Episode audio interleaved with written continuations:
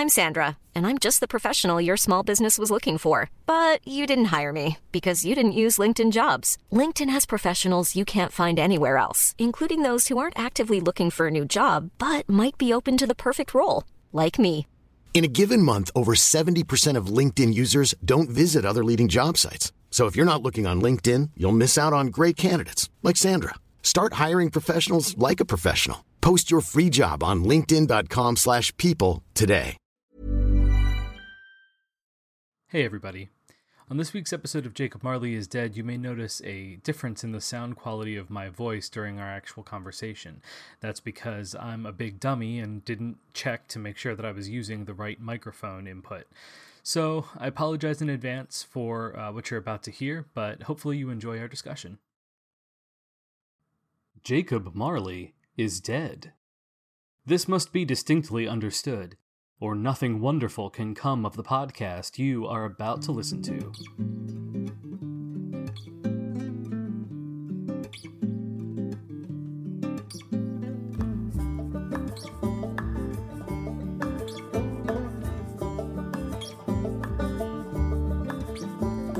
I saw three ships come sailing in on Christmas Day, on Christmas Day. I saw three ships come sailing in on Christmas Day in the morning.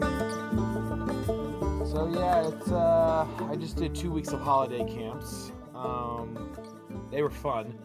Uh, I've had a new employee coming in. Uh, she's pretty cool. We did a superhero day, and she was the supervillain, and I was the superhero. And so, um, my superhero name is Red Herring uh, because I Oh, used yeah, to be a villain. Yeah, I used to be a villain, and now you're a little low, but I'm gonna bump you up here on my volume.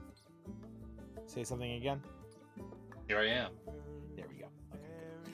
So I go like, um, so anyway, so I'm the red herring, and I'm the superhero at the school, and I get an alert, and all my students who are now superheroes are like, oh no, there's a security breach. We have to go check it out, what it is, and we we run over to the other building, and we go in there. I'm like, oh, it's, there's something in here, but I don't tur- know what it is. We turn around, and there is the supervillain standing, cape flowing in the wind because it was raining that day. We left the doors open because of COVID, and it Right. just this. The kids simultaneously were like, "I know exactly who that is, but what the heck is going on?" And it was just amazing. We were running around the whole place. We had to run out the fire exit, which was, didn't set off any alarms. But like they're like, "We're not supposed to go." It's like it's emergency. We have to go, go, go, go, go, go, go. And we're outside, running through the rain, back into the art studio. Just it was it was an amazing low budget adventure which is another way to describe the movie we watched today it was an amazing low budget adventure like if i'm saying Yeah. adventure right but I will say it sounds like uh, what you did was um, exciting and, and really engaging, right which is very unlike the movie we watched oh okay i was really dreading being the only one who was underwhelmed by this movie like Oh man, I was because John, we I'm kind of more of a cynic a little bit. I think like you're you're like no, this was good. It's like I'm, I, I mean, but my gosh. oh yeah, We're gonna talk. okay, so We're gonna um, talk, and we are going to talk because you are listening to Jacob Marley is dead, mm, a podcast where we uh, put production value into our work lives uh, and find that people didn't put production value into versions of a Christmas Carol. oh, Uh, I'm your host, John. and I'm his sidekick, James, Jimmy. Uh, wow. Yeah, you're right, John. uh, This pod, this this uh, we're gonna get into the production value of this uh t- made for TV movie, um, because John, I was watching Captain the uh, Winter Sol- sorry Falcon and the Winter Soldier. I'm already giving him the shield. Spoilers. I was watching Falcon and the Winter Soldier, and the production quality on that is for television in the year 2021. This was the year 2000. A lot has changed. A lot. A lot has changed. Um, so specifically this week, we were watching the Patrick Stewart uh, Christmas Carol TV movie that was released on TNT Mm. in 1999. Um, this is our first recording since I became a father a second time. So thank you all for your patience uh, over the last month or so. Ah. Relearning how to do this and find the time to actually edit a podcast while parenting two children instead of one is kind of a hurdle. Um, Yeah. but eh, it's a hurdle that I'm happy to take on. John, if anybody's giving you any grief about this, anybody's saying anything like that, just let me say something to them. Don't be a Scrooge, okay? Be a Cratchit, all right? This is a wonderful thing. I'm so happy, John, that this is just I'm you can't see I got a big old smile on my face right now, folks. This is awesome times we're living in, and I'm really happy for John and his family. But we're not here to talk about my friend's family. We're here to talk about a Christmas Carol and uh, the made for TV one from 2000. Yes, yes, we are. So, um, uh, like I was saying, this this originally aired on TNT in 1999. It stars Patrick Stewart as Ebenezer Scrooge, and um, it's it's kind of a spiritual follow up to the one man show that Patrick Stewart wrote and performed of A Christmas Carol in the late 80s. Um, it's an interesting story. He was he was yeah he was on the set of some film and he had basically read through like all of the newspapers that they were using on the set for the show. And i guess he had a lot of downtime or something. He was bored. So he picked up a copy of a christmas carol which he's like i, I knew the story but i had never read it. And he uh, decided that he wanted to try to write a a one man show version of it so he wrote it with the help of like a dickensian scholar of some kind Hmm. um, he won a couple of awards for it, like the the Laurence Olivier Entertainment Award. He uh, uh, some awards for like one man or like single performer productions. Um, And this is in the 80s, you said, right? Like, this is character actor Patrick Stewart. Hasn't done Next Generation yet. Hasn't been uh, way, way before. This is actually, this right here is just before, just as X Men is coming out. So, Patrick Stewart is about to have his second big role.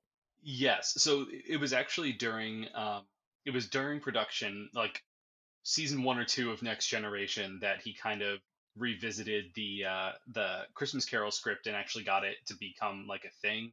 He Mm. read it for like a group of like 18 people in someone's living room and they really liked it. Um, no props, no costume. It's just him performing 30 different characters. Um, he had to like work out because like actually get in shape for it because it was such a physically demanding thing to be on his feet and talking for that long to do the whole story.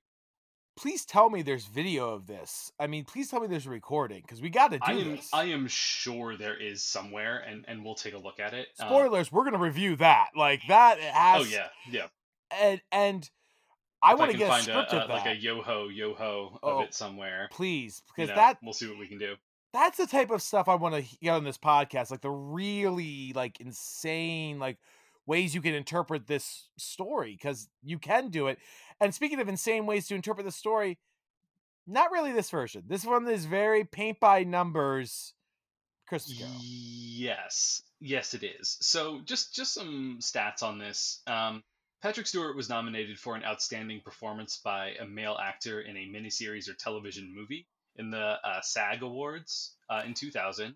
Okay. Um, and perplexingly to me, and we'll talk about this, Oh. Ian Wilson, the cinematographer, won an outstanding cinematography uh, award Yeah, at the yeah. Emmys for this, which Yeah, I- I there was must have been nothing else, right? Okay, so I was looking up some character names for this because there are some really good performances in this movie. Actually, I'm Yeah, and I'm going to get into those. But I was like just scrolling through the Wikipedia page and I saw that one. I was like, wait a minute, just I like it's it's Kevin Smith's level choreo like cinematography here. Like it's there, there are some interesting shots. But this is nothing groundbreaking. This is nothing new. This is nothing even of great quality. It's just there. Yeah. Oh, Yeah. Ooh. Yeah, I, I I do not understand how or why this would win a cinematography award. Of of all things, it feels very like I could see other things in this maybe winning some design awards, but certainly not the cinematography. You tell me this wins for costuming, I can understand it. I I mean, I, I they, the costumes feel very lived in, but cinematography. But going back, this is 1999, 1998 when they're filming it. Television has come a long way. In fact, to the point where, like, I haven't seen it, but like the last season of Twin Peaks won an award from a very famous French uh, cinema magazine. Actually, I think it's the Auteur, if I'm not mistaken. They awarded it best movie of the year. So the line between movie and television is very thin right now, if it if it, if at all.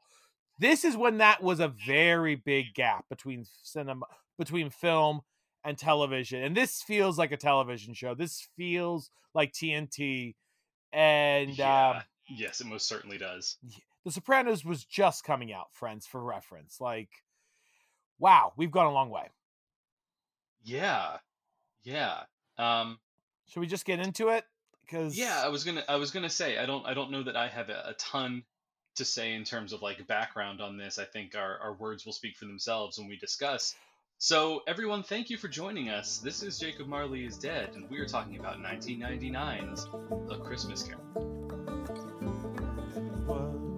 What was in those ships, all three, on Christmas Day, on Christmas Day? And what was in those ships, all three, on Christmas Day in the morning?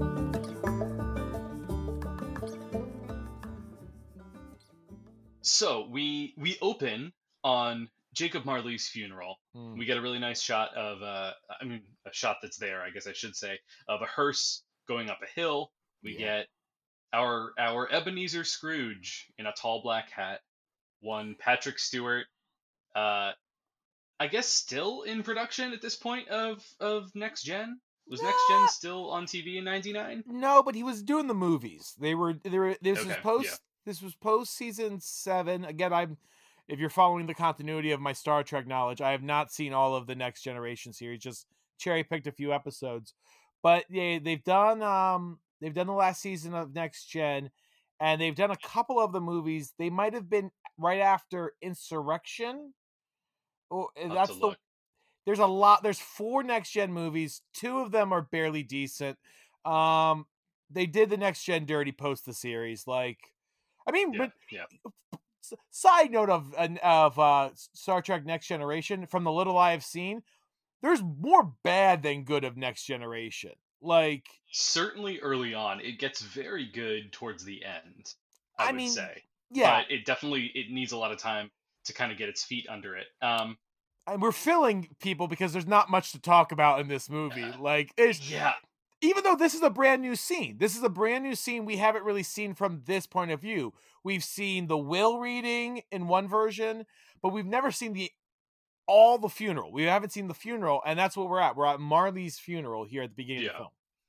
So, um, a couple of interesting things here. Um, there's this, there's this conversation that Scrooge and the minister and the Undertaker have uh, in the church after the funeral, where Scrooge is obviously the only person there, right? We know from the book that he's the only person who attends Marley's funeral, um, and they they kind of have this conversation about the whole dead as a doornail, dead as a door knocker Yeah.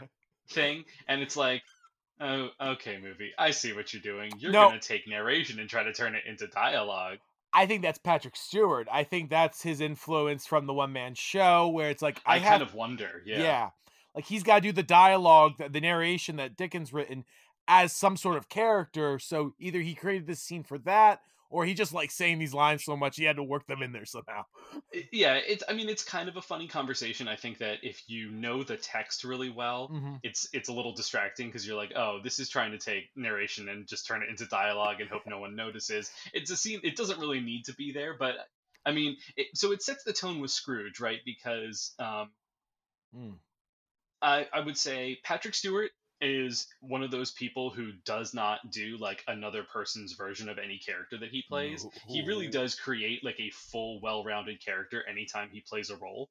He's Um, kind of a movie star where it's like it's you always know it's Patrick Stewart in the role. Uh, one of my acting Yeah. teachers back in high school was like they're actors and they're movie stars. And that's a little like there's a little jab in there, like like little dig yeah, at movie stars. but but but it's it- I think it still stands true. Like, or I could you could say icons. Like Patrick Stewart is an iconic performer who will Yeah. bring his life into a role and give it a new life.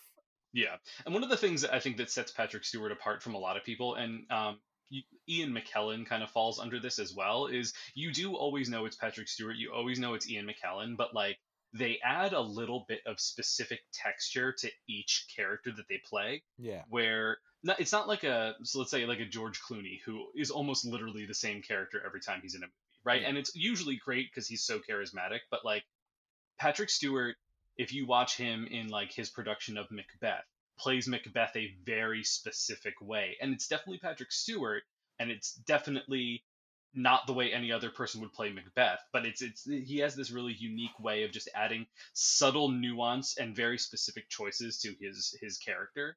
And he does the same thing here with Scrooge. I think throughout it's one of this film's only strengths, to be totally honest. No, there are a couple other things, and we'll get into them. But he's definitely one of the strongest. I think his performance here, as we go into it, like there's a lot of talk at the at the will reading, or I guess just the Mhm. funeral. That's not the will reading, but like he goes into like his demeanor about like life is like life is misery is like a real consistent thing with this performance. I feel like Definitely. like yeah. like why would you look for pleasure in life life is nothing but pain which is always there in scrooge but really emphasized Yeah. this time and What's interesting here is so like let's compare compare this right to Alistair Sim, who Hmm. I think right like he, he played his relationship with Marley as um totally mercenary, right? It, as soon as Marley died, he's like, I'm signing this thing and I'm gonna take his house and I'm gonna take his money and blah blah blah. This Scrooge actually has a moment of like respect. It's like the one thing Yeah. this Scrooge respects is Marley's business acumen, right? He drinks like a little toast to him and he's like, the business we built will prosper. Like we built it and I'm gonna continue it. we were the strong ones they were the mm. weak you did as much as you could in your life and you did a damn good job marley i'm going to take what we built and i'm just going to pile on and make it more and more and more and it's a real libertarian point of view if i may say so Yeah. like it's Yeah. it's this like screw everybody else because they're too stupid to see the way the world really works and Absolutely. i we'll like see that this play out other places in this movie too. yeah, and I think it's a consistent theme. Like, like we're bagging on the movie production quality and everything like that. The theming is pretty strong, and they keep Yeah. it going throughout it. And there are some moments that I actually are some of my favorite versions of those scenes. Uh, but I do like that this theme continues throughout. Definitely, definitely. So, um, after we kind of get over how unfortunate the minister's facial hair is, um, I was I forgot about it, but thank you. You they, mentioned they're just like got the pubious sideburns, like really bad. Yeah, Oh, oh my gosh. But that was the time. People didn't Yeah, know. Mirrors were bad, you know? yeah. It, no, it's true. It's true. I think that's one of those things I see come up in a lot of period dramas, fro- like that are based in and around this time period. And I'm always like, man, they can't have. No one can have looked at that and thought, you know, you know what I want to do is like the big, long, very thinning whiskers on either side of my face. John, just go back to the 80s. That's not even 40 years, some of those. And it's like, obviously, some things have not aged well look wise. It's Yeah. going to happen to what- whatever we're wearing right now. So don't judge it. Yeah, don't look down true. on it. Move on. My wife and I watched this, a um, a season of The Bachelorette that was put on Netflix from like ten years ago, and even that, uh, you look at it and you're like, oh, oh, buddy, what were we? Th- it's wild. John, It's really crazy. John, can I escape the Bachelor and Bachelorette series? My employees talk about it. You're talking about it. Everybody talks about this damn show, and I couldn't give less of an F. So let's get away from the Bachelorette right now. I feel like I feel like I sense a podcast idea coming on where I make you watch a season of. The, I'll pick a really bad one too. This is how things happen. No, I don't want it. I don't want it. Nico, will you accept this rose? Yes. I literally can feel my heart just pounding. It's like, Um, well, we transitioned to London. Um, Obviously. very drab, very muddy. Uh, Yeah. The version of this that I watched was not like the highest definition ever, so it was hard to tell like detail wise how how good it looked, but I definitely like a bleak take. This I- I took the th- I took the three bucks and I chucked it into the HD vision, and I didn't get screwed over like I did that one time we did it earlier on with the Aller Sims version. I got it was a much better quality. Um, it's dreary merriment is happening in the town. Like they're slowly doing a dingy cheering up of everything. I like the intro. I, I thought Yeah. it was pretty good. Yeah. Yeah. I think like a lot of things in this movie, it just goes on a couple minutes too long. It definitely is like a it's a slow burn that never really gets to like the burning point. It's it's kind of like a long sizzle. Well, they don't have the punch to follow through. And we'll Yeah. get into that. Like they know what should be happening. They know exactly the beats they need to hit, but they can't because of their budget. And that's the real thing that drags us down. Yeah. Yeah. Yeah. Um so we get this like kind of long establishing shot of of Scrooge's counting house with like um Richard E. Grant as Bob Cratchit. Hey, Right. hey, the long lost not doctor. yeah truly right um and he's in there kind of i guess he lets scrooge in and then he's like cleaning windows it just felt like it went on for a very long time and i was kind of like are we going to get to like some dialogue at some point what's going to happen here that was the moment where i started to become concerned about the pacing of this movie Yeah, this is very. If you've watched any Hallmark movies or just caught a tail end of them, spoilers. This is the Hallmark movie, and by the end, I was like, ah, that Oh, yeah. explains it. Yeah. Um, but yeah, you see these long intros because they're just filling space because they can't shoot more stuff, so they're gonna sh- just if they got a set, they're gonna shoot it. All right. Yeah. Look, we paid for the van. We're gonna shoot the van. All right. Some mystery science theater Oh fans out there. oh my gosh uh, there's this interesting like bob takes it upon himself to ask uh, if he's ever going to take marley's name off of the sign out front which feels like does he ask that question often or is he just randomly deciding seven years after marley's death to be like hey The the narrator mentions sign? it. The narrator mentions it in the original text, so that he wants to Right. get that in here. That's a right and, that there, and there is no narration at the beginning of this which is yeah, and then we'll get to that. yeah yeah there's a weird thing at the end so um and and scrooge's response which i think is actually one of my one of my favorite lines in this movie is time will erase it at no cost to us which i think is definitely like so that's what scrooge's response is he says time will erase it at no cost to us which is definitely like his that's that's his um uh uh nihilism right Yeah. coming through. It's like because his name is up there too. So by saying that time will erase Marley's name, time is also going to erase his name, and he doesn't seem particularly cut up by the fact that eventually he won't be here and it won't matter. Nothing He's just matters. there to do business right I mean, now. nihilist. He's nothing matters at all, and except for the money he can make, and it's a very depressing Mm.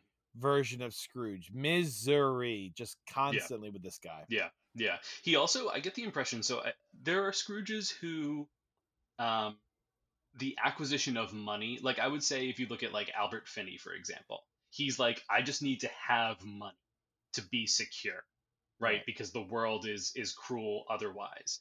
Uh, Alistair Sim, kind of similar. It's it seems like he's just like either you get ahead or they get ahead. Right. I feel like with this Scrooge, it's like Protestant work ethic. yes, It's like work is work, and work is what you do. And it's really punctuated by this scene where he and Cratchit are working because there's this really great back and forth of, um, of Scrooge working at his desk and then um, Bob working at his desk, and they're both facing opposite directions, but they're both just like scratching away in a ledger with a pen. And it's like this is their entire working relationship. Scrooge sits in one room and writes in a ledger, and Bob sits in the other room and writes in a ledger, and then they go home, and that's like the whole thing. I And it's for- it's very like evocative. You really just get like exactly what their relationship is and what Scrooge thinks about the work that they do right there. and he and you get in this moment when Bob goes to put the coal in and try to make the fire bigger, just the dis- how much he despises Cratchit for being weak. You can't take the cold. Yeah. What are you Yeah. weak? You freaking Just Cratchit. poke it. poke, poke the fire, poke man. at the thing. Get it going. Yeah. So, um, Richard E. Grant, it might be my favorite Bob Cratchit that we've seen so far. I have the exact honest. note written right here. He is my favorite Cratchit.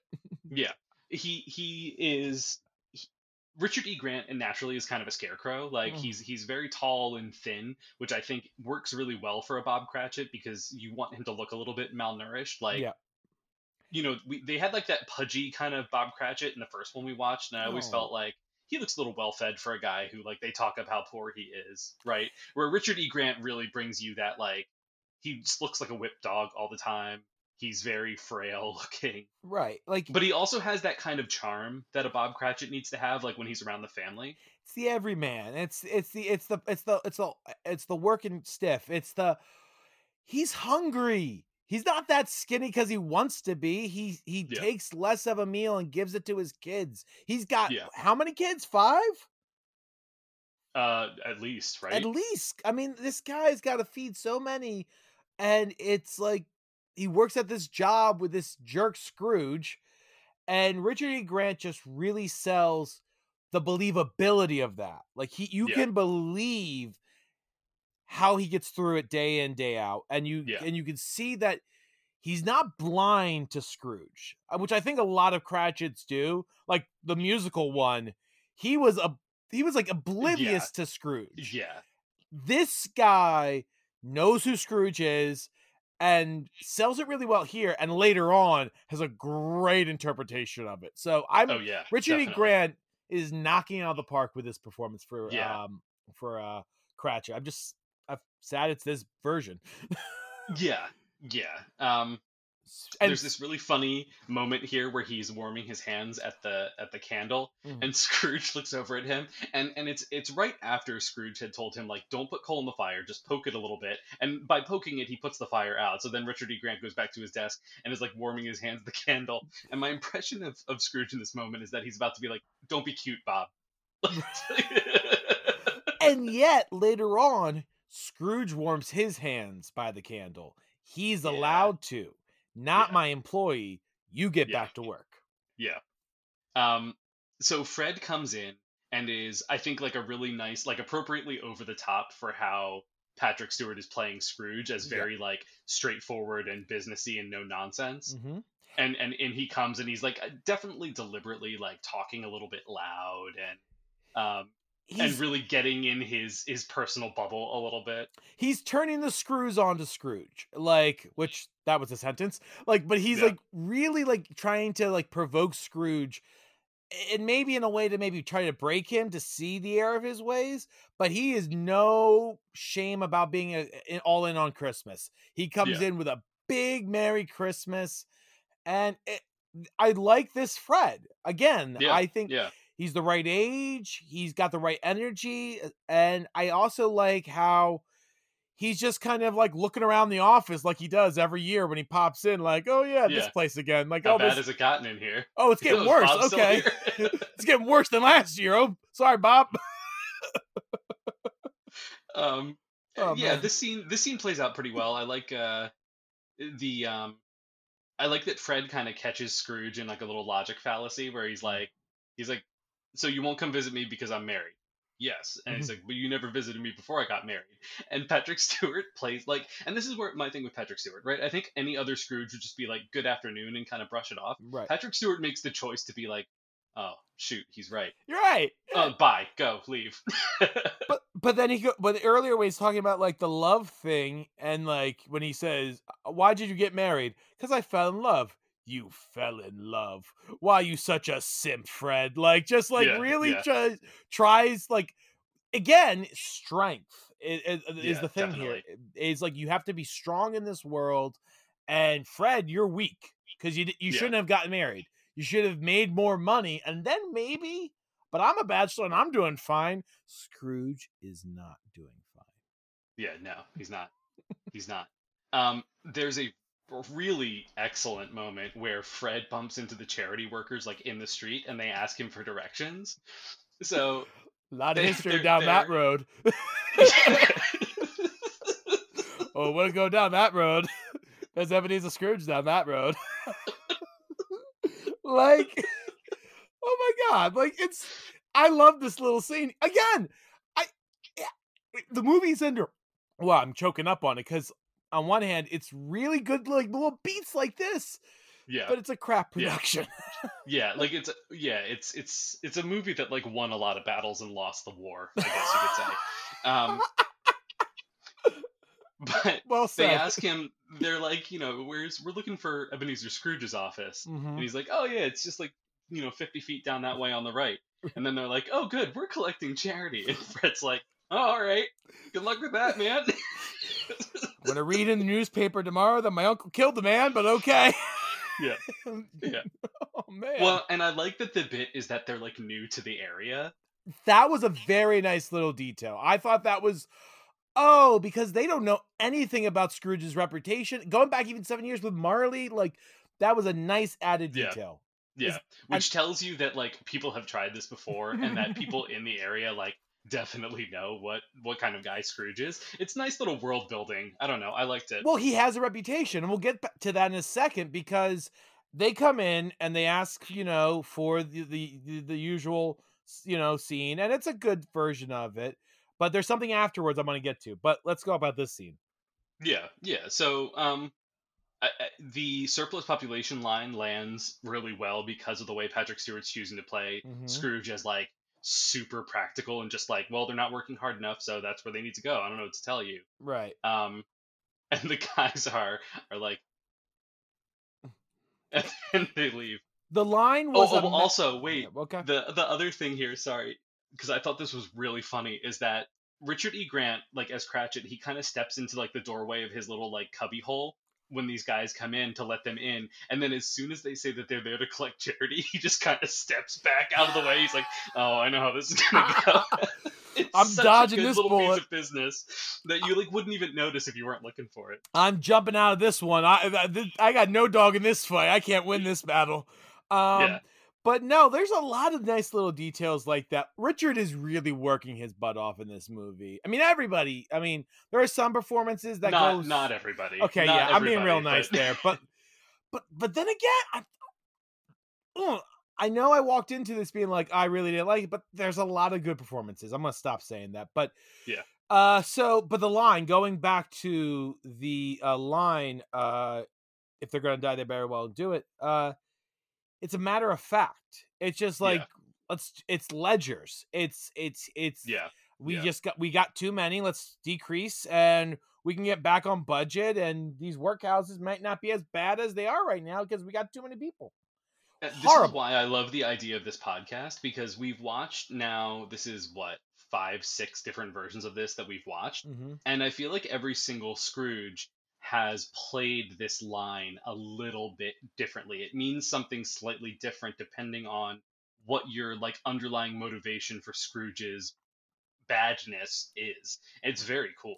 well it's the to be or not to be of scrooge I kind mean, of, yeah, and that's it's true. and you got to do it really early on in your performance like Yeah, you got this is in a movie or anything this is within the first act so you have to lay the most famous line of scrooge besides humbug and it has to be connected with your character arc for the rest of the film and if you don't do it your performance suffers for it and the whole piece suffers for it luckily patrick is going with this life is what life is matter of fact nihilism and this lands and it's really good and of course, they get denied the money and they go out. And then we get into a scene that I think is influenced from the Scrooge musical a little bit. We get carolers, and they're caroling at the Oh, yeah. place next door to Scrooge. And they're, you know, very nice. There's a group of like six kids there. And there's this uh, guy comes out, gives them a coin. And then the youngest kid goes, Oi, I'm going to try Scrooge's. Going back to, you like that? Going That back to the fact that he's got a reputation. Everyone knows you don't mess with Scrooge at Christmas. Yeah. And the kid goes over there. Not the best singer, but whatever. And Scrooge gets out his beating stick. and just it's the last straw. Like the he's last got, he's got like a notch on it for every caroler's tooth that he's knocked out. Yeah. I've got a collection. so he walks into the door and gets this is not just like a moment in the movie. This is the poster to the movie when you buy it on YouTube. Is Yeah. Scrooge about to beat the crap is- out this of some the, kid? the paper VHS cover oh my that you got gosh. with it. And he scares the crap out of the kid. And I don't know why, but when I was watching it, this is the moment he's almost unredeemable. Like this is the moment Marley Yeah. has to try to save him because he's about to go over Yeah, the assault edge. a minor in the street.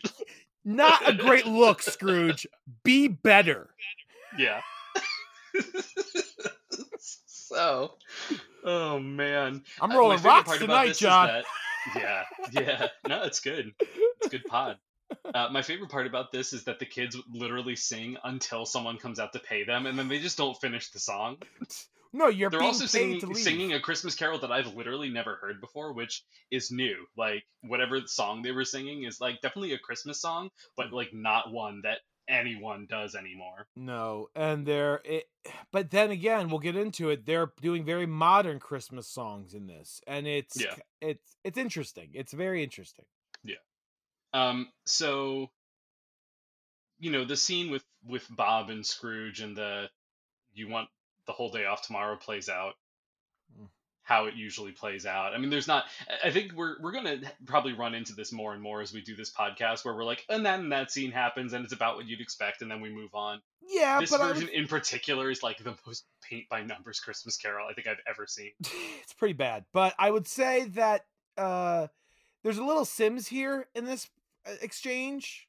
You Yeah. know, kind of like uh the way they talk about the cr- half crown or whatever. It's it's more like that, you know. When he says it's not fair, Yeah. he's like hmm. sulky. It's not fair. Like it's really There's got some stank on it. yeah, yeah.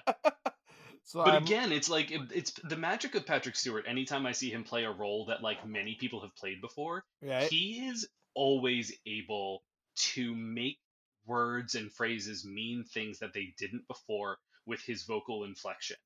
And I think that comes from being trained to like act Shakespeare, which is one of those things that like if you know Shakespeare, you know every single freaking word and how everyone has always said it forever and it's like been performed more times than anything ever written.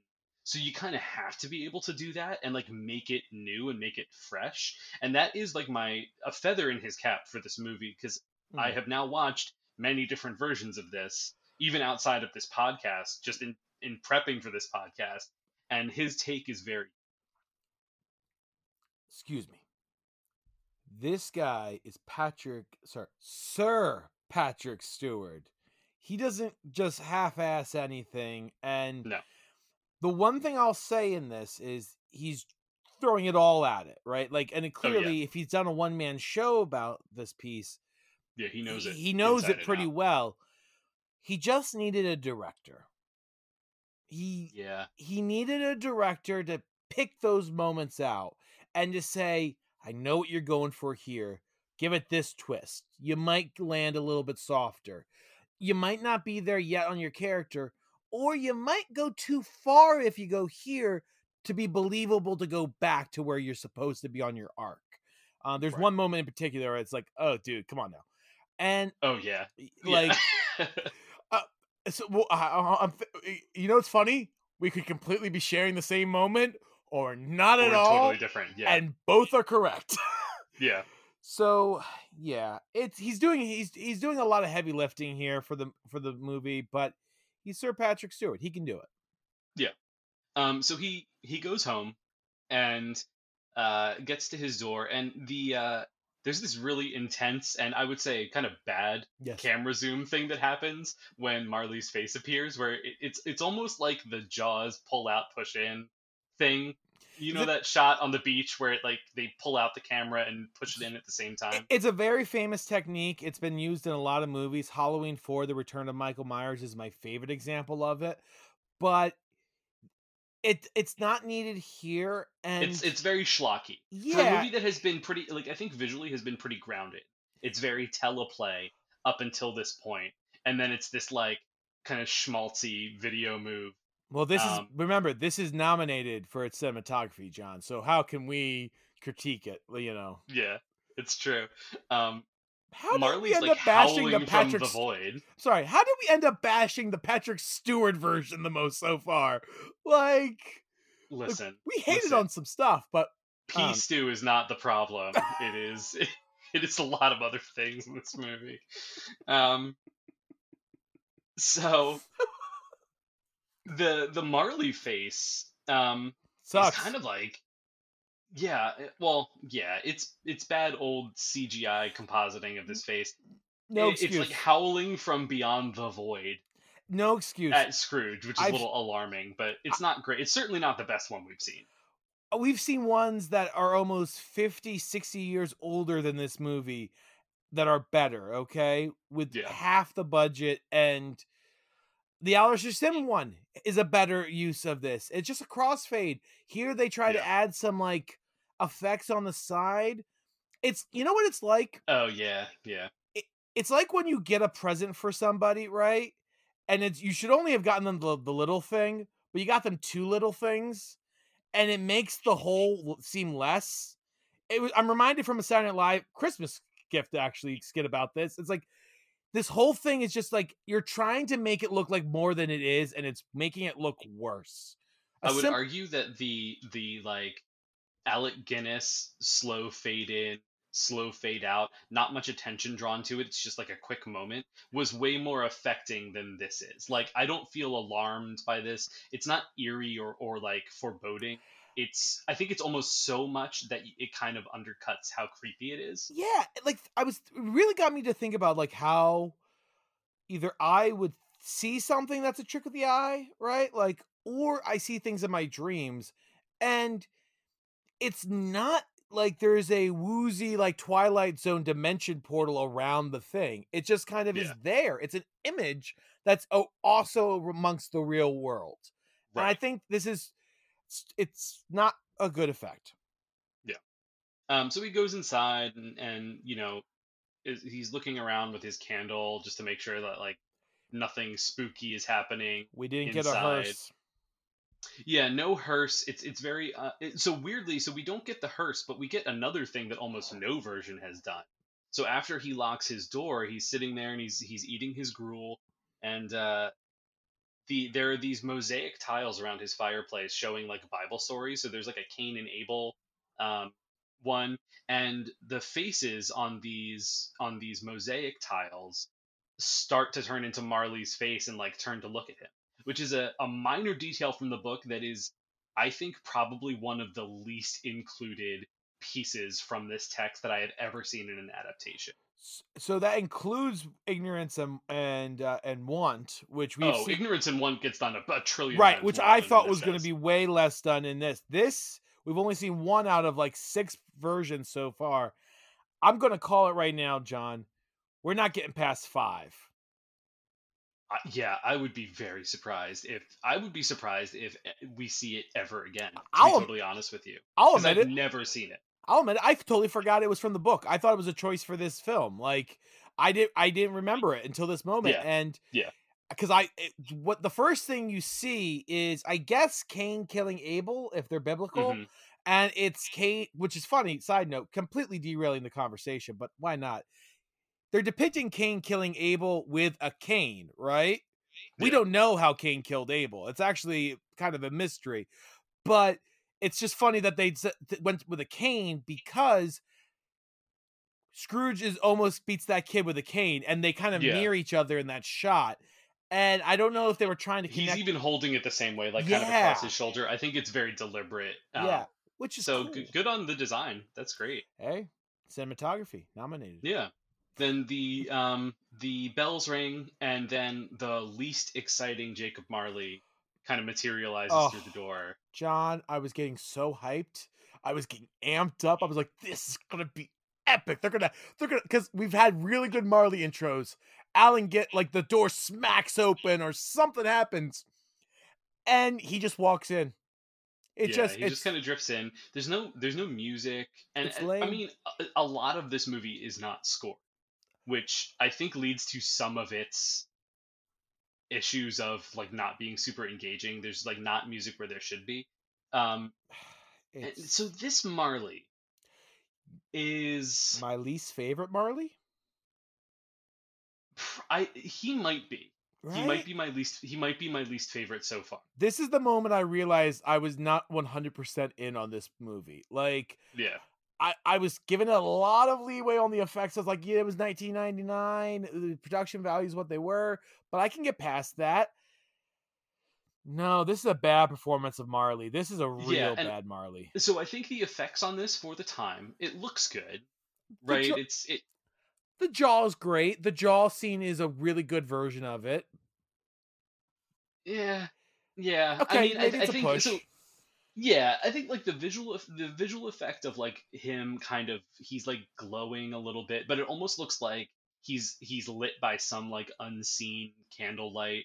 There's like a little bit of wind blowing, but he his performance is like sort of dazed and one note. There's not a lot going on with it. Like I remember when we talked about Alastair Sims saying that Michael Hordern's performance was like a little bit over the top, like with the back of the hand on the forehead and all of that stuff. But at least I felt like he gave a crap. You know, like I felt like he was really trying to do something It was otherworldly. Scrooge. Right. It was otherworldly, but he was in another world. Like Yeah. it, it was it, it was acceptable to a degree. But this is just consistently one note and not really the right one. Like Yeah. it's just off and not as off as something that is the next realm, the afterlife should be. Like it's just like, hey Scrooge, what's up? I'm just Yeah, it, Marley. it comes it comes close, but uh, you never. I don't know if he sells me on like the misery of of this condition that he's in. It, it's just kind of a boring. It's like a. It feels like they're going through and doing like a read, not not a final performance. And Patrick and I like Patrick Stewart's response to this Marley, but I think that his response isn't a good match for the way this Marley is performing, or the Marley's performance isn't a good match for Patrick Stewart. I will say because Patrick Stewart is ultimately giving the better performance in this scene.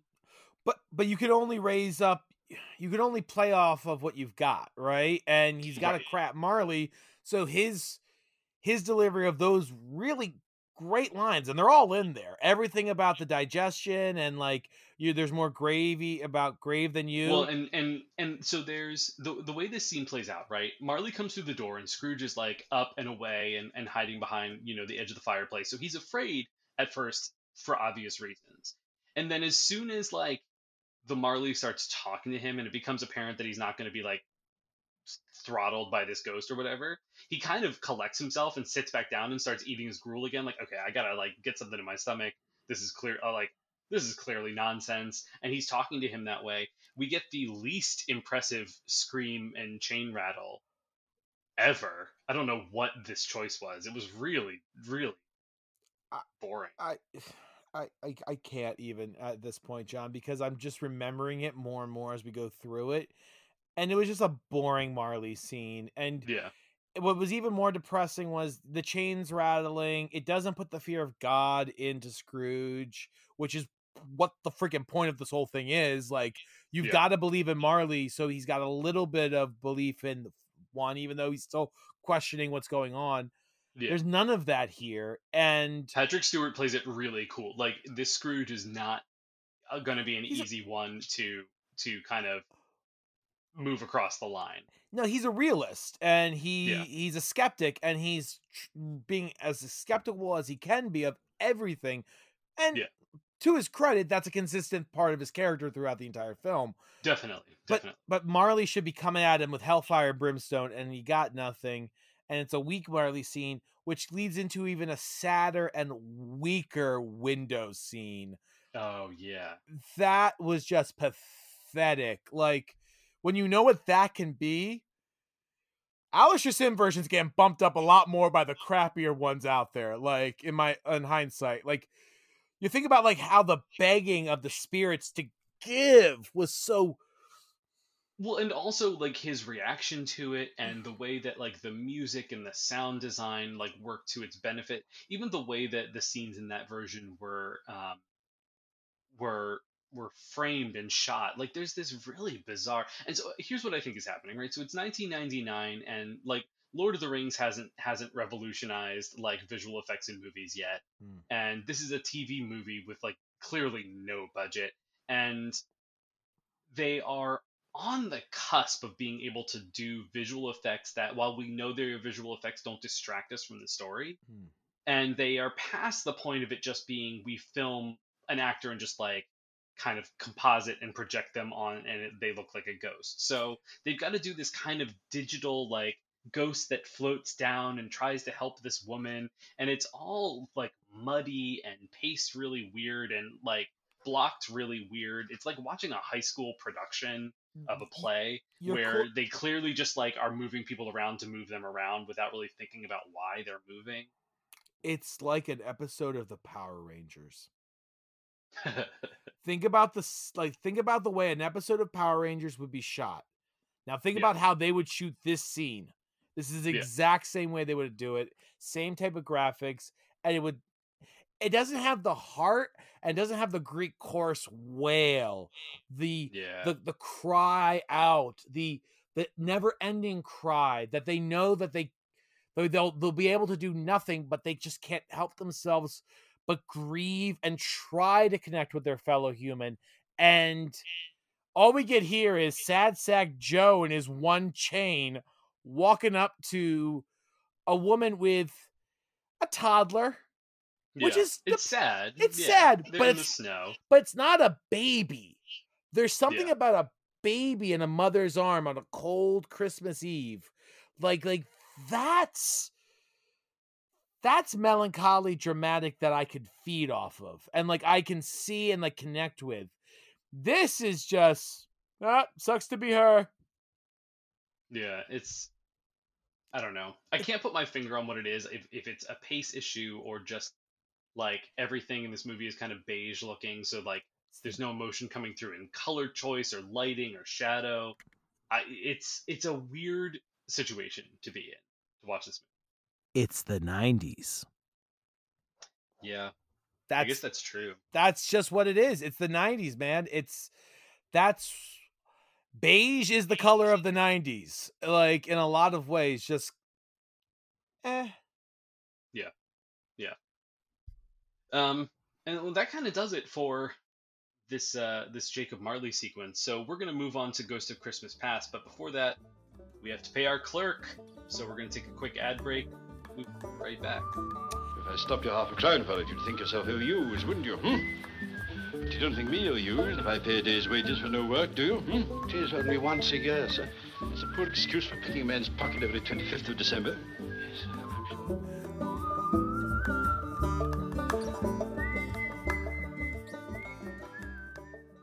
Hi, everybody. If you're anything like me, you've been listening to podcasts pretty much as long as podcasts have been a thing, and you've always dreamed that one day you would find a topic you were really passionate about and you would make that dream podcast yourself. Unfortunately, in today's day and age, when everybody and their mom and their mom's dog has a podcast, and there are so many different podcast hosting platforms to choose from, it can be a little bit difficult to find something that fits both your needs and your budget. And that is where Anchor comes in. If you are someone just breaking into the podcast scene and you're looking for a place to uh, get started hosting your podcast, Anchor is a great choice. For starters, it's totally free. There's no charge to host the files that you need for your podcast. It also has creation tools that allow you to record and edit your podcast right from your phone or computer. So if you're someone who hasn't broken into using GarageBand or Audacity or a more professional program to record your podcast, Anchor has all of the tools you need to record right from your phone or computer. Anchor also provides seamless distribution to Apple Podcasts, Spotify, and many other podcast platforms, so it's really easy for you to reach a broad audience. If you're looking to monetize your podcast, you can do so with no minimum listenership through Anchor. Just record an ad and put a sponsorship segment in your show, and you're good to go. It's everything that you need to make a podcast right in one place. If you want to get started recording that podcast you've always dreamed about today, download the free Anchor app or go to anchor.fm to get started.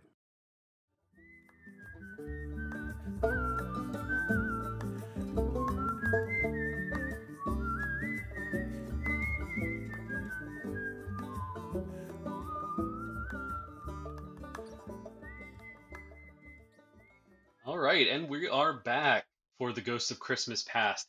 So uh, Scrooge is is in his bed reading the newspaper, which I thought was funny. Like, I like the, I like that. it's not like he went to sleep. Yeah, he's like, I'm so not bothered by this. I'm gonna sit and read my newspaper until we get to the right time and prove this wrong.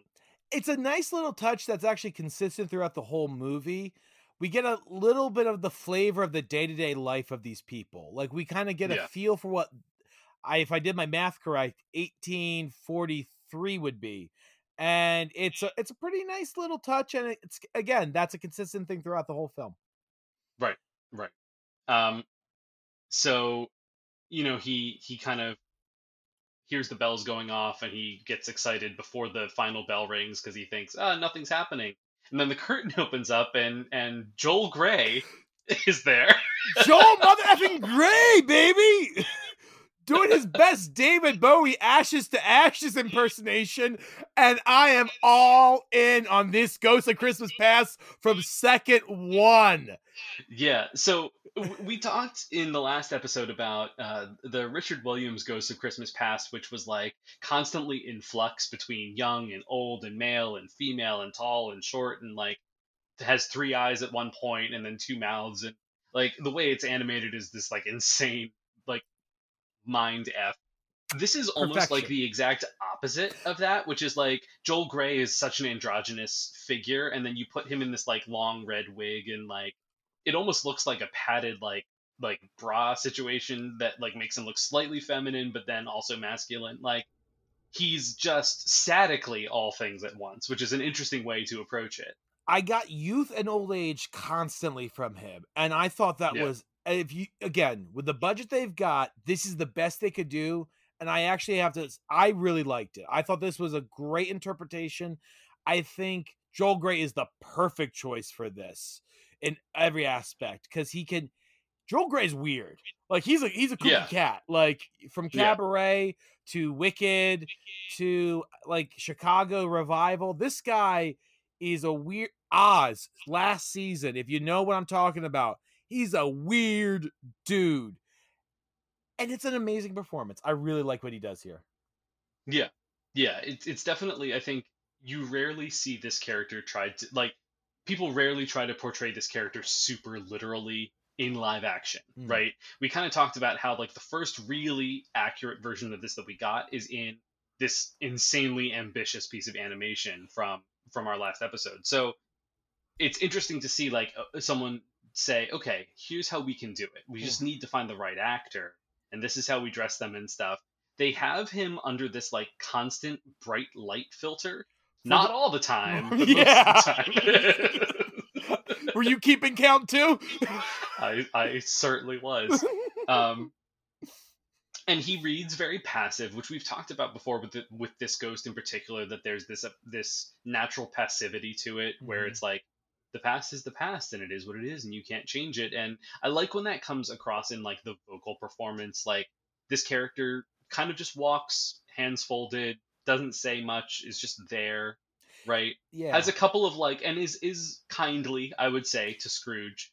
like notices things, kind of like has a li- very angelic. Like Yeah. like like this Yeah, like, definitely. like like an angel, like a watcher, just kind of observing human existence.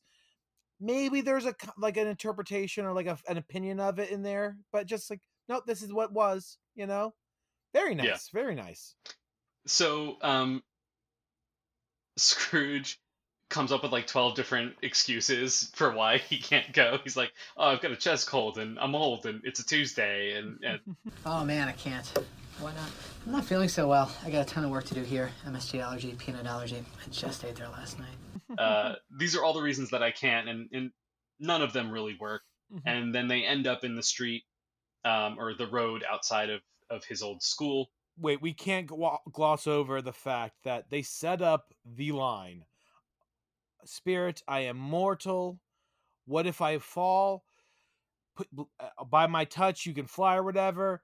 Instead of flying through the window, which I should have known at this point wasn't going to happen, Yeah. we get a crappy chroma key dissolve into I felt like I was playing a Myst game. Like Yeah. it was, it Oh. was like the wall dissolves and like the furniture is still there and then that disappears. Ugh, it was very bad. of its time visual effects. Um, How dare I And so think they would do flight? How dare I think by this moment in the film well, they're gonna well, James, yeah. it's almost like you saw something that happens later on in this movie that, that we need to talk about. Oh, But anyway, oh man, I just remembered. that's that's foreshadowing for the second episode of what of this two-parter. So y'all just have to remember that we said this.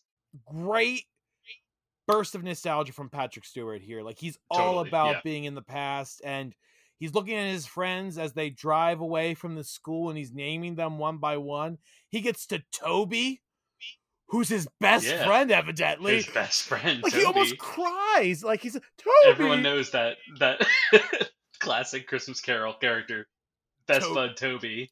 Toby watch. When does Toby reappear? Um, Oh. And then they go to the school. Um, and I, you know, I thought for a second here. So Scrooge sits down next to his um his young self, and so this is the first place I noticed when they walk in the door.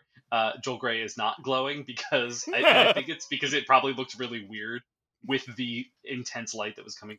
Well, the windows well. are so big there that you're getting so much natural light, which they've got to use because this is television. So television production moves way faster than normal production. It's three takes if you're lucky. So yeah. they're working with natural light on top of that. This is I, I get what why there'd be some mistakes with Joel Grey's lighting there or choices. Yeah, I, I read them as choices because anytime he's not glowing, it's I think because it wouldn't work with the natural lighting that's already in the scene. But it could very well also be mistakes. But for you know, I, Well, I- yeah, yeah. But I think they know what they're doing here a little bit.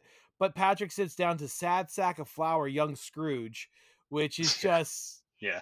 he's just so depressing in that at that school right there. Yeah. This might be the Yeah, there's a there's a point where he walks and just kind of like presses his head against the wall. Yeah, and it's very sad, right? This like lonely bored kid. So here's where I thought that they were gonna do like an Ali Baba thing, because like this music played and I was like, oh, this is gonna be where where he sees Ali Baba in the window and Robinson Crusoe and all that. And no, it's just Fran, not fan. They added an R in there. Cause we don't know the name Fran Fan. Like I'm getting messed up now because there's they keep doing this, John. They keep messing with the names to mess with the dyslexic kid who's doing a podcast about Christmas Carol.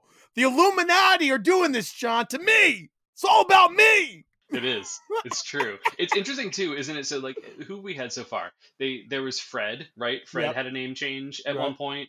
Um Uh Harry. It was Ha- Harry. God. That was in the Harry. that was in the the uh, musical.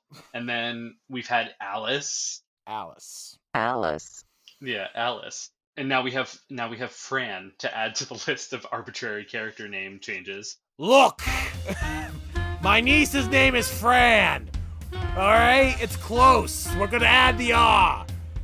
Book it. Um, this is where I have a note. Gosh, this is boring. This is literally just what I wrote. I think right around the end of the scene with her, because this scene goes on for a while. Do you like middle school productions of a Christmas Carol? Because in this moment, you're getting a middle school production of a Christmas Carol. This is bad, John. This is this is some bad. I mean, she's trying. Whoever this kid is, she was trying. She does this little moment when they're in the car saying, "Father is going to forgive you," and we all know the scene. They're in the freaking Yeah. carriage. They're going back home, and she kind of just rests her head on his shoulder. And it was at this moment I didn't know if she was the younger sibling or the older sibling because they flip flop that one every other production. But I'm like, yeah, it's true. like it's cute. It's a it's a nice happy moment, but I don't think it's earned that at all. You know? Yeah. Yeah, it's just it's just there because it has to be. Like so many things in this movie, like there are plot beats that happen because they are plot beats that happen in the book, and they try to get as many of these plot beats as possible. And This has- sometimes it's good, and sometimes it's there.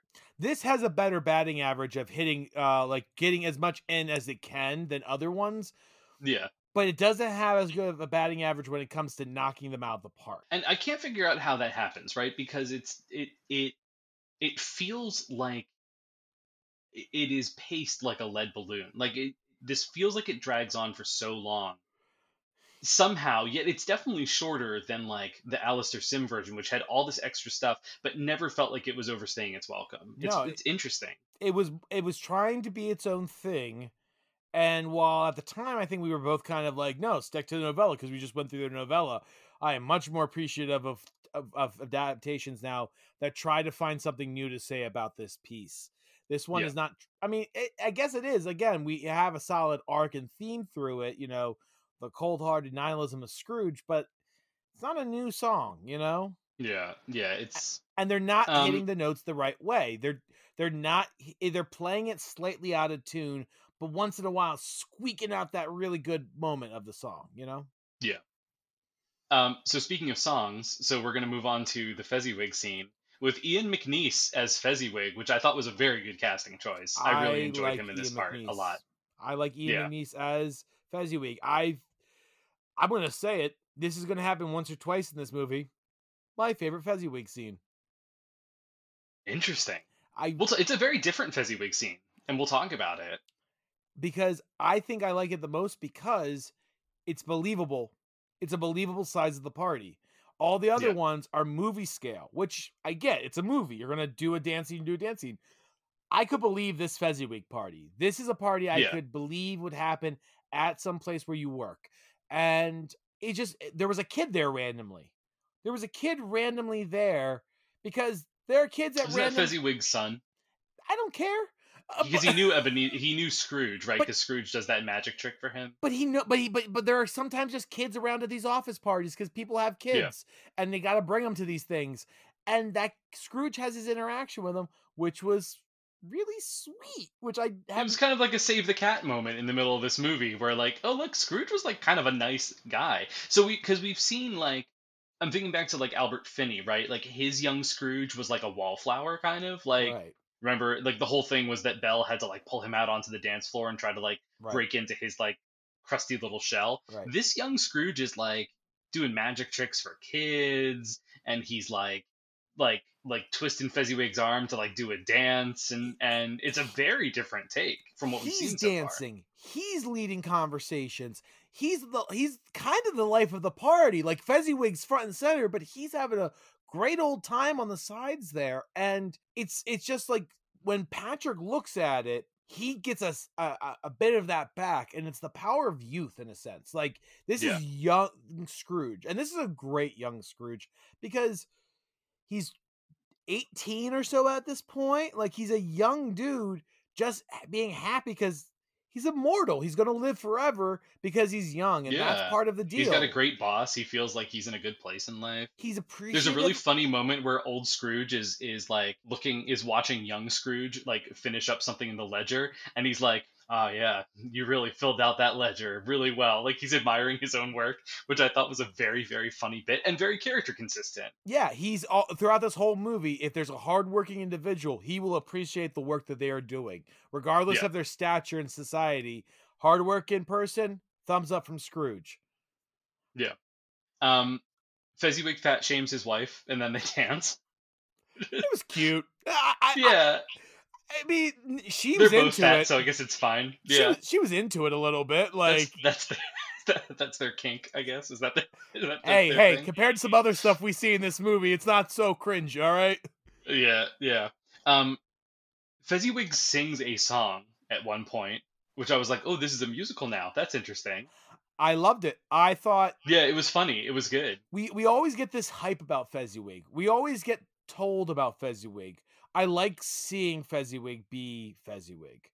Like Yeah. this is who Fezziwig was. He would be the lo- he would hold court after a long day of work in the holiday season at Christmas. And they would have jokes and merry and conversation and everybody would have a great time. And but you always hear that and you see it on the outskirts of Scrooge's story. Like you see it on the side. This is putting it front and center and I really appreciate it.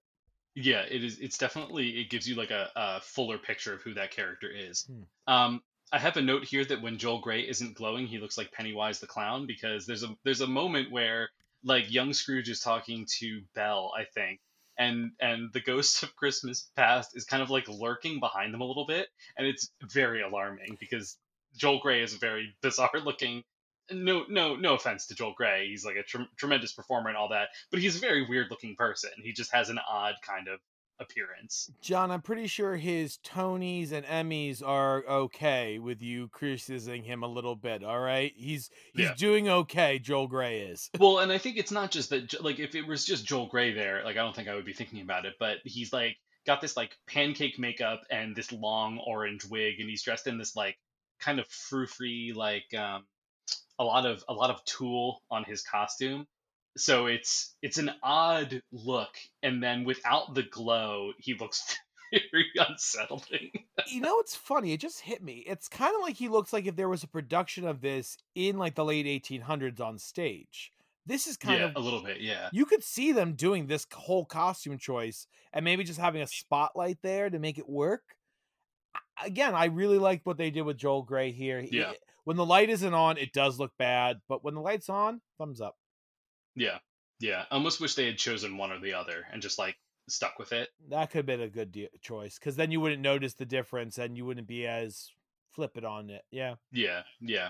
Um so there's this great moment here where where so you know you get that exchange where the ghost is like making people happy isn't a big deal. What did he do? Like spend a little money? Like who cares? Right? Goading Scrooge a little bit and Scrooge is like like you don't know what you're talking about. And then um he has this moment where he's like he's like uh, may- maybe maybe it's just memory. Like maybe maybe this was all crap. Maybe things change maybe i'm just like maybe i feel like this was good just because you know i'm, I'm looking back on it now but it's not reality. Like he almost has a moment where he's doubting like the efficacy of his own memory of this. Hmm. It- but, then wa- he's like no it was exactly this good but that's but what's great about that is both could be true in that moment right? Like sure yeah. like it is the only thing that's real is his memory in a sense right? Yeah. and so it's as real as it ever was to him at that moment and it's that's one of my favorite moments with scrooge in that scene. Not the outburst when he just shouts at the ghosts of christmas past which is one of those moments where patrick needed the director to be like i know what you're going for here yeah take it down a notch yeah that's like that scene in first contact where he like shoots all the ships because he's mad at the borg the line His must be drawn here yeah I've never been upset about being a Borg before, but now it's my Moby Dick arc. Engage. oh my gosh. I feel like if I didn't just title these episodes like the title of whatever thing we were watching, the title of this episode would be Bad Patrick Stewart Impersonations, because that's all we've been doing for the last hour and a half. Make it so. Yeah, I might have to. Um, so we move on to to the big breakup scene. Young Scrooge is dressed like an emo cowboy, and Belle is the gingerbread man. Can we just back up a second though, John, before we get to their breaking up? When Belle walks in and looks at Scrooge, these two get it on. They are in love and love each other, and the love is just palpable between these two young people. Yeah. It's so, so, much that this very like non-artsy movie gets like artsy for a second and they're the only ones dancing and then it's snowing it's a very cool shot it's like a shot that's way too good for this tv movie s- nominated for its cinematography. yeah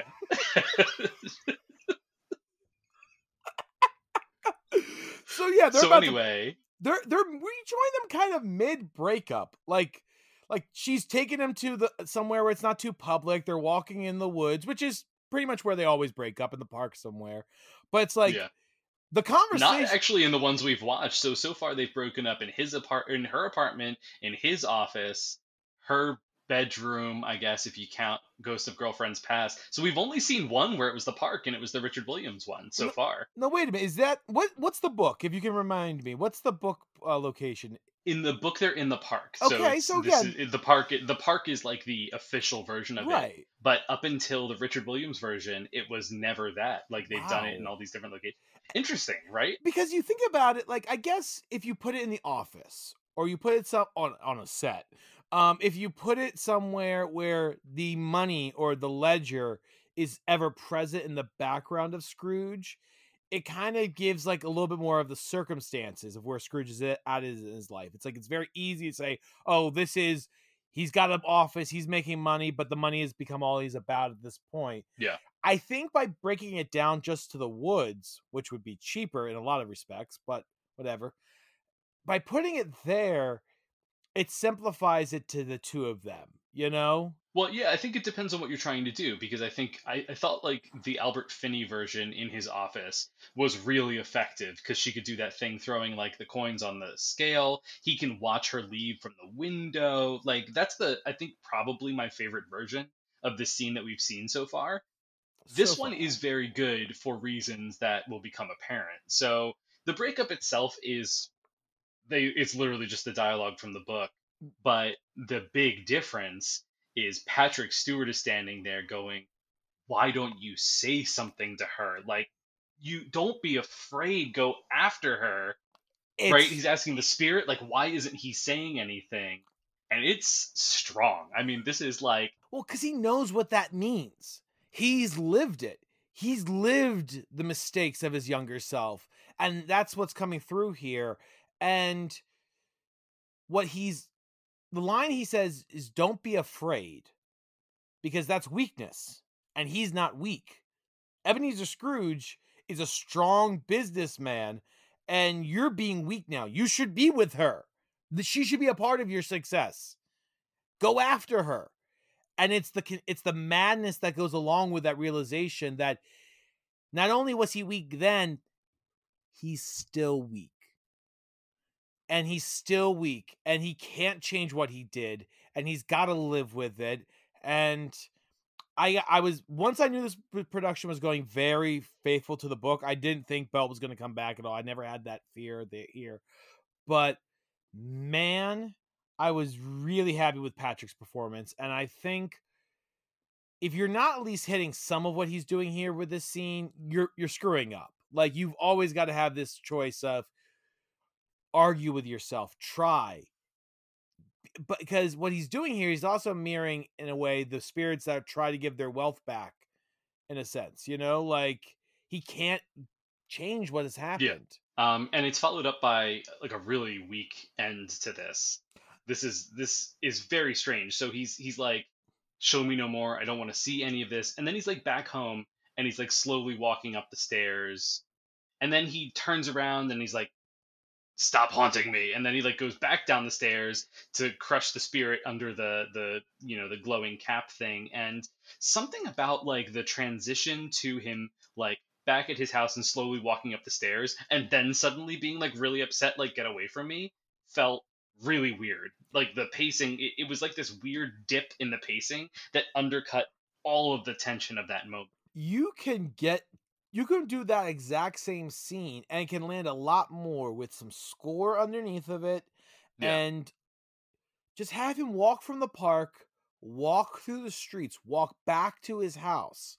And remember scrooge doesn't know how long this has been. That could be as realistic of as a walk as it would be for him.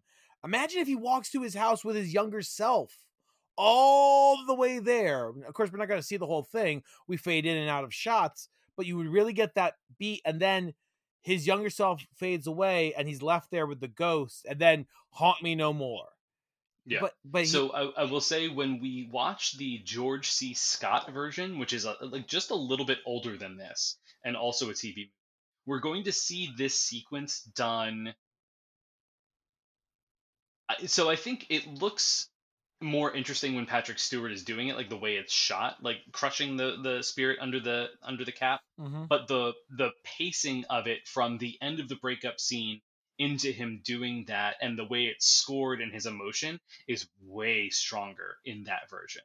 I'm, so I'll be interested that we can come back to this and talk about it when we do the George C. Scott version whenever that happens. Yeah, there's only one really interesting shot here. Again, nominated for its cinematography, and it's when you get really like from the spirit's point of view of Scrooge putting the cap on, and it, it, it's a it's it's okay. It's a it's a nice shot to have, but we don't we get like these little spurts of interesting shots and then they fade away.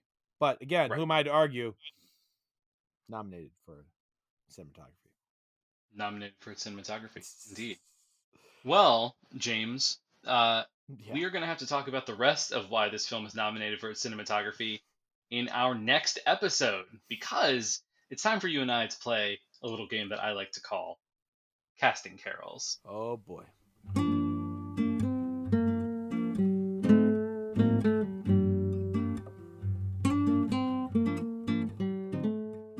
Um, and I, I, took the liberty while we were talking of pulling up my list and randomly generating a number. And James, that number is a big number. Oh no. That is number one. No. Which means this week we get to cast Ebenezer Scrooge. Damn it, Bobby! Okay. Um, folks, we're gonna take a sizable break here for a moment to think about yeah. this one because this yeah. this is the question. And remember we are consi- we are keeping score of who we already have in our movie.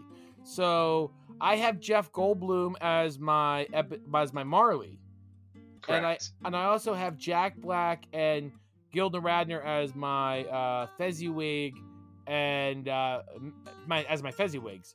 Who do you have Right. in yours so far, John? So I, I had Paul Bettany as as Ebenezer Scrooge, and I had Nathan Lane and shoot, um, Carol Kane as the Fezziwigs. Um, and we haven't done this one in a few episodes because our last episode was like a oneer. Hmm. So I'm really trying to think right now because this is this is crucial. This is really God. I wish I had. Like, I've had mine actually figured out for a very long time, and I'm excited to hear what you think Well, about it. It's live- different, but I actually think it's it's pretty good. Okay, well, why don't you go first, and then I'll think of it. you, you feel okay so uh for for my version of this okay the ebenezer scrooge that i have chosen is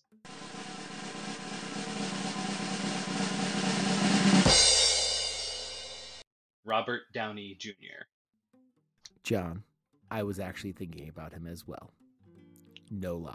so here's my here's here's my thought process right so he's he i would say he's a little bit too young for the role but to be totally honest he's actually the right age for the role right Yeah. now A lot of Right. people cast this as ancient old man, which they would have looked that way back then, maybe, because I don't know. That's just my opinion. But he's the right age. He's the right age for Scrooge. Yeah, yeah, totally. Um, I, I think that if, if you you want someone who can be um, funny, right? Scrooge is, has has comedic moments, like funny moments. You want someone who can be deeply sad and troubled, which I think Robert Downey Jr. has proved over and over again that that's in his wheelhouse, right? Like that he can play broken characters. That's a big piece of his like whole ethos. Um, I think that he is one of like the strong points of the Sherlock Holmes movies, right? His performance in those shows that he can take on like a British role and and not come off as too painfully American. I think he'd be really good. I think he'd be a really unique take on the character, something that we haven't seen before. It's been in my head and I like haven't been able to shake it as much as I've tried. So Robert Downey Jr. is my Ebenezer Scrooge. With that in mind, then, because I was thinking about RDJ for my Scrooge, I now remember somebody I had in my backup. My Scrooge.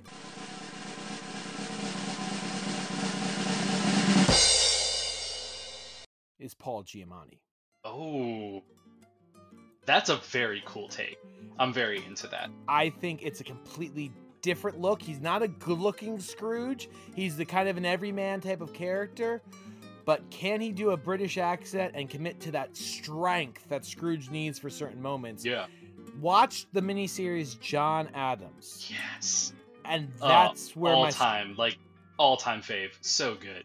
if if you want to know why I would pick him, he's he's got the energy, he's got the range, he's got the tenderness for those moments.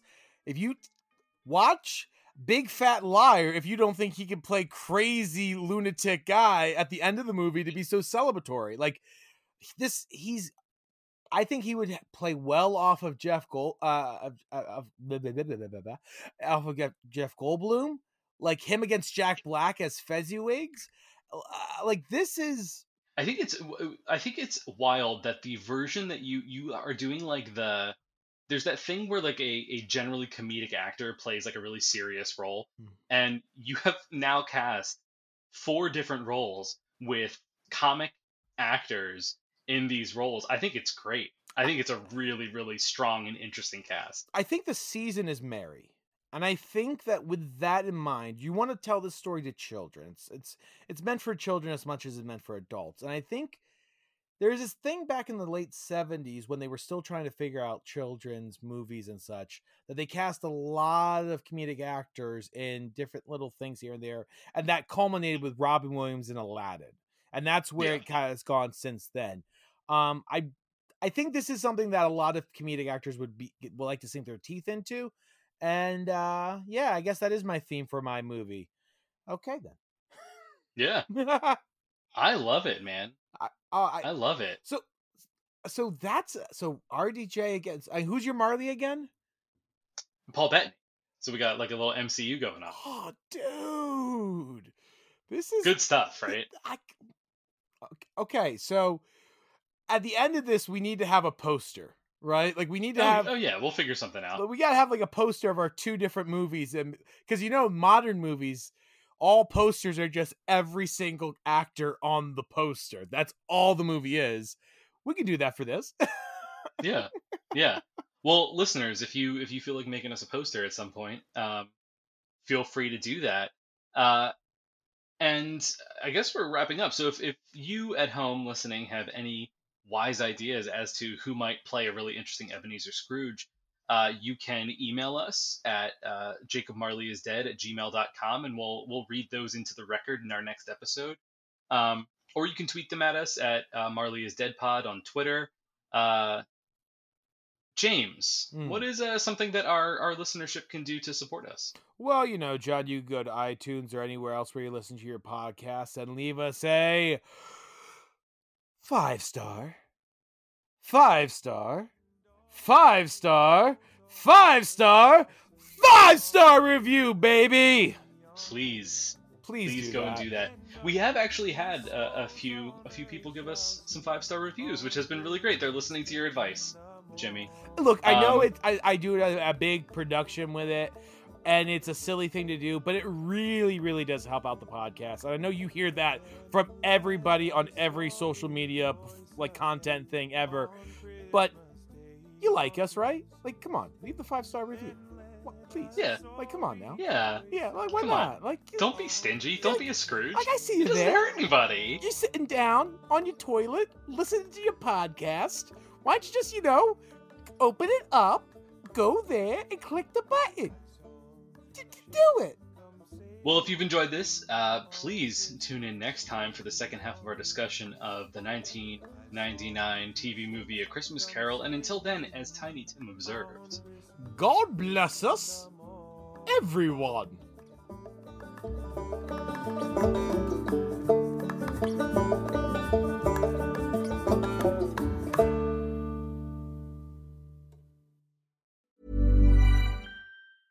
Hey, it's Danny Pellegrino from Everything Iconic. Ready to upgrade your style game without blowing your budget? Check out Quince. They've got all the good stuff shirts and polos, activewear, and fine leather goods, all at 50 to 80% less than other high end brands. And the best part? They're all about safe, ethical, and responsible manufacturing. Get that luxury vibe without the luxury price tag.